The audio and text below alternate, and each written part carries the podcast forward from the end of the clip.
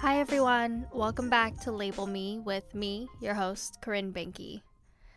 With the abundance of tragic hate crimes against Asian Americans in the States recently, I felt compelled to take this week's episode of Label Me to speak on my experience and how I'm processing everything.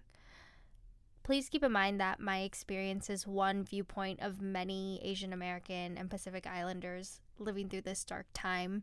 So, if you feel compelled to learn more on what's going on right now, I recommend doing your own research through sites like nextshark.com, which focuses on Asian American news daily, or even reading the latest New York Times article titled Swelling Anti Asian Violence Who is Being Attacked and Where for a glimpse into the hate that the AAPI community is facing today.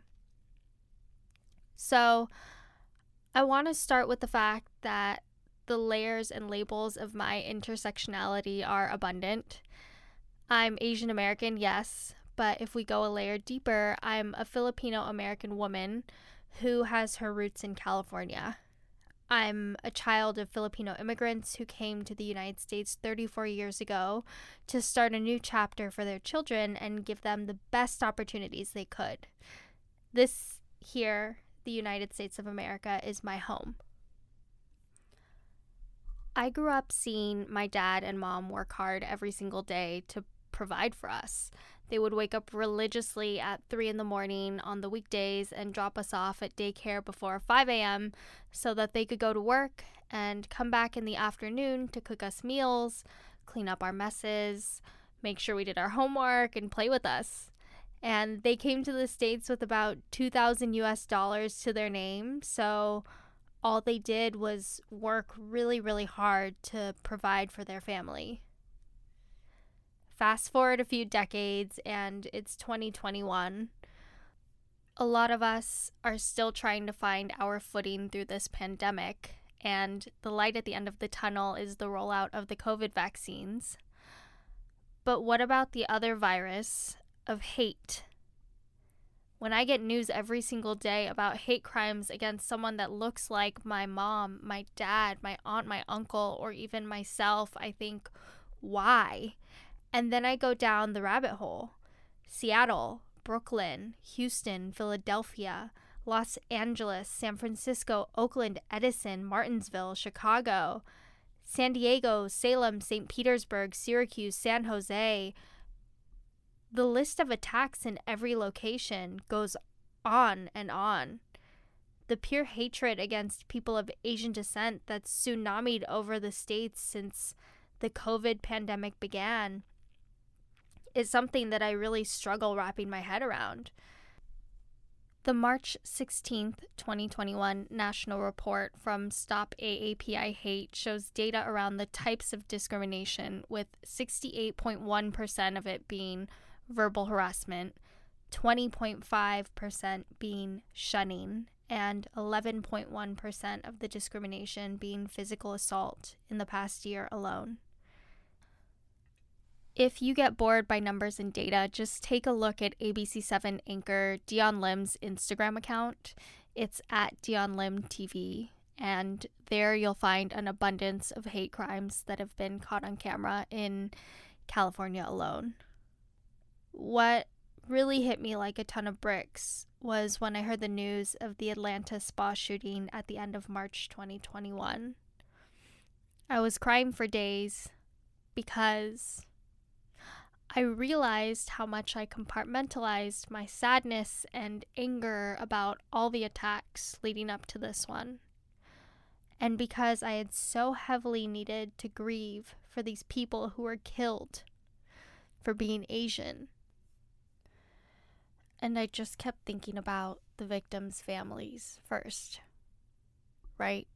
Like, to get that news is one thing, but to get that news and learn that the actual reason that they were killed was for no other reason than the color of their skin, the shape of their eyes, the color of their hair.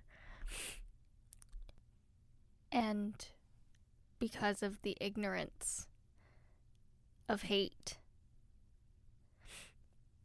And then I think about the fact that they were fed the American dream as most and all immigrants really are, right?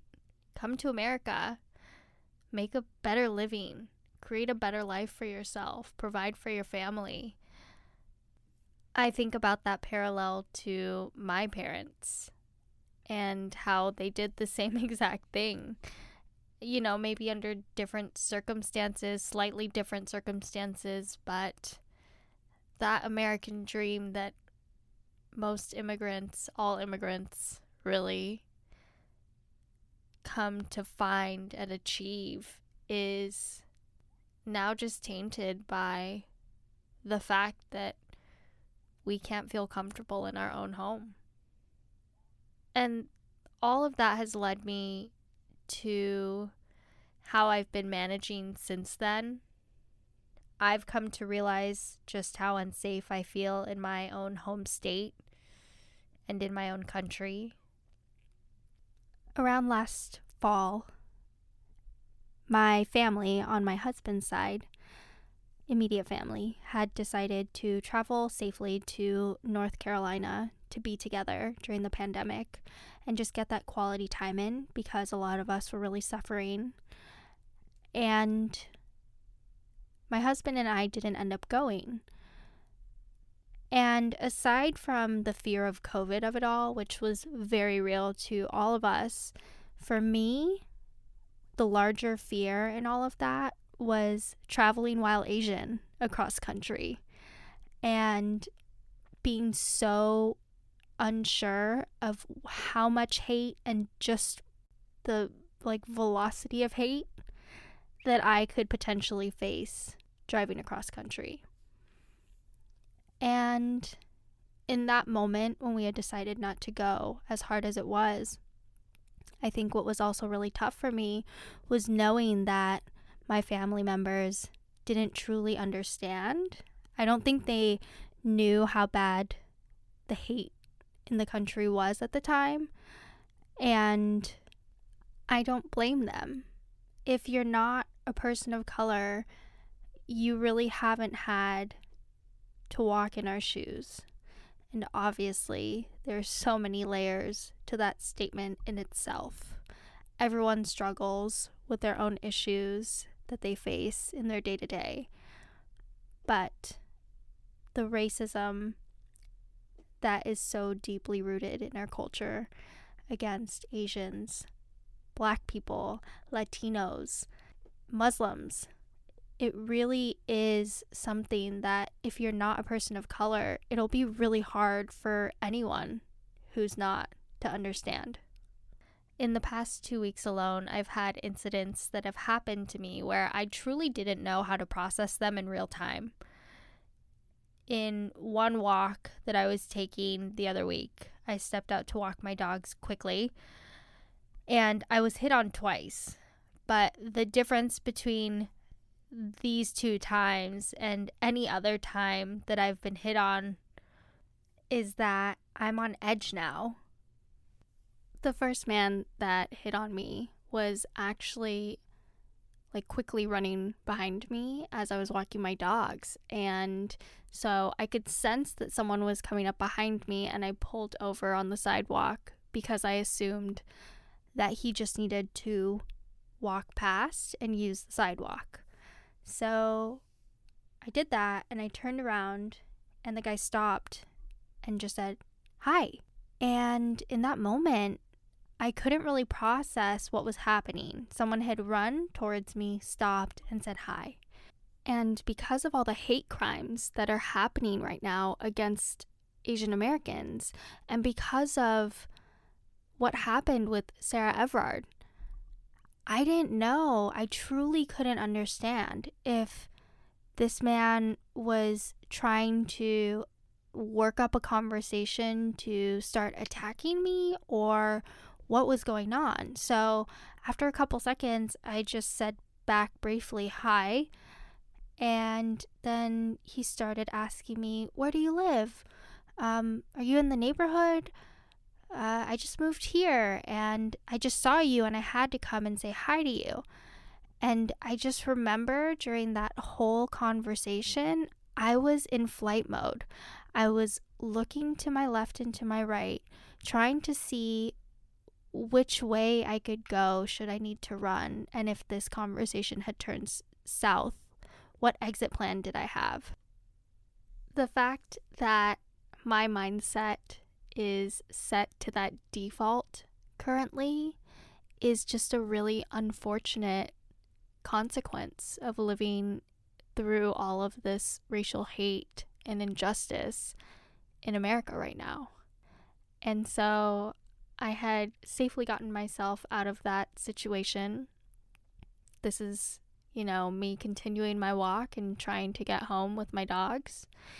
And as I turned the corner to walk a different direction, I just hear all of a sudden, hello, coming from behind me. Again, my brain instantly goes into flight mode. I'm wearing sunglasses, so I think, okay, look over your shoulder with your eyes, but don't look back. And couldn't see anyone. And then I hear it again. Hello? Hey, you? And then I realize it's a car slowing down his driving to catcall me. The situation here then makes me think okay, is this guy about to jump out of his car to harass me? Does he have a weapon on him? Does he have a gun? So here I am once again in flight mode. I am walking extremely fast at this point. I'm just trying to get to a part of the street where he cannot turn, maybe turn into a restaurant that he can't get access to, something. Get away, get away, get away is all I'm thinking. And so, as this man keeps yelling from his car to catcall me with different words and phrases and things that aren't worth repeating, I just think in my head, wow, this sucks. you know, it really hit me that day that being an Asian American woman in America is extremely uncomfortable a lot of times. And because I've spent so much of this pandemic inside, I hadn't really had to face any of these moments in so long. And now they're all coming back again, and it's horrifying. I think that most people of color in America can agree when I say that it's exhausting to just exist each day in a society that has such deep rooted systemic issues like racism. And it's unfortunate that I know people in my immediate circle who have had to suffer the consequences of walking while Asian. The New York Times article that I had mentioned at the top of this episode had an incident listed from November 2020 in San Diego. It said a family with a one year old daughter was out on a walk when confronted and subsequently followed by a woman whispering, why do Muslims behead white people and not Chinese people? And that was the story of how one of my best friends was harassed by a white woman while she was out in her own neighborhood walking with her husband and her one year old daughter. My mom had actually texted me about two weeks ago to warn myself and my brothers to be aware of our surroundings because her friend's mom who's a 60 ish year old Asian woman, was almost attacked in downtown LA's Little Tokyo. And she was thankfully protected by a bystander before she was actually assaulted. And the fact that I'm over here worrying about my parents' safety, knowing that a large amount of the hate crimes against Asian Americans has been against our elders. It just threw me off, in addition, to know that as much as I'm fearing for my safety and my parents' safety, they're over there sitting in their house doing the same for us.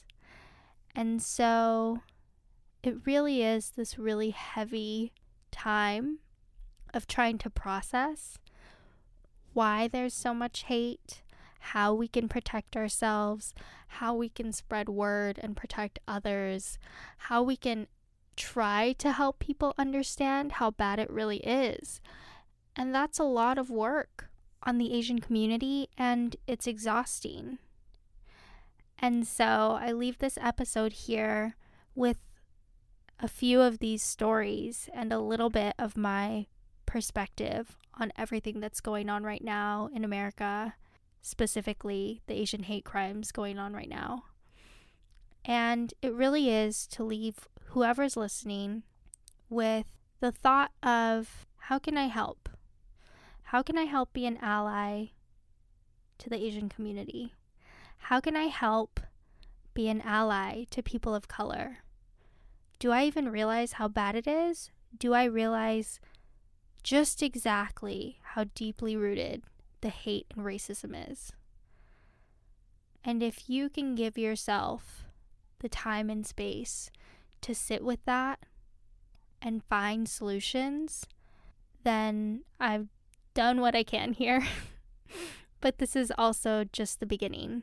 There are a lot of resources that I'll link in the show notes, and there's a lot of work to be done. And it's dependent on all of us coming together as a community to support one another, to protect one another, to be allies, and to just listen on top of it all. And if you are listening to this and you are a part of the AAPI community, just know that I'm here for you. And I know that everyone's experience in this is very different and there's so many layers.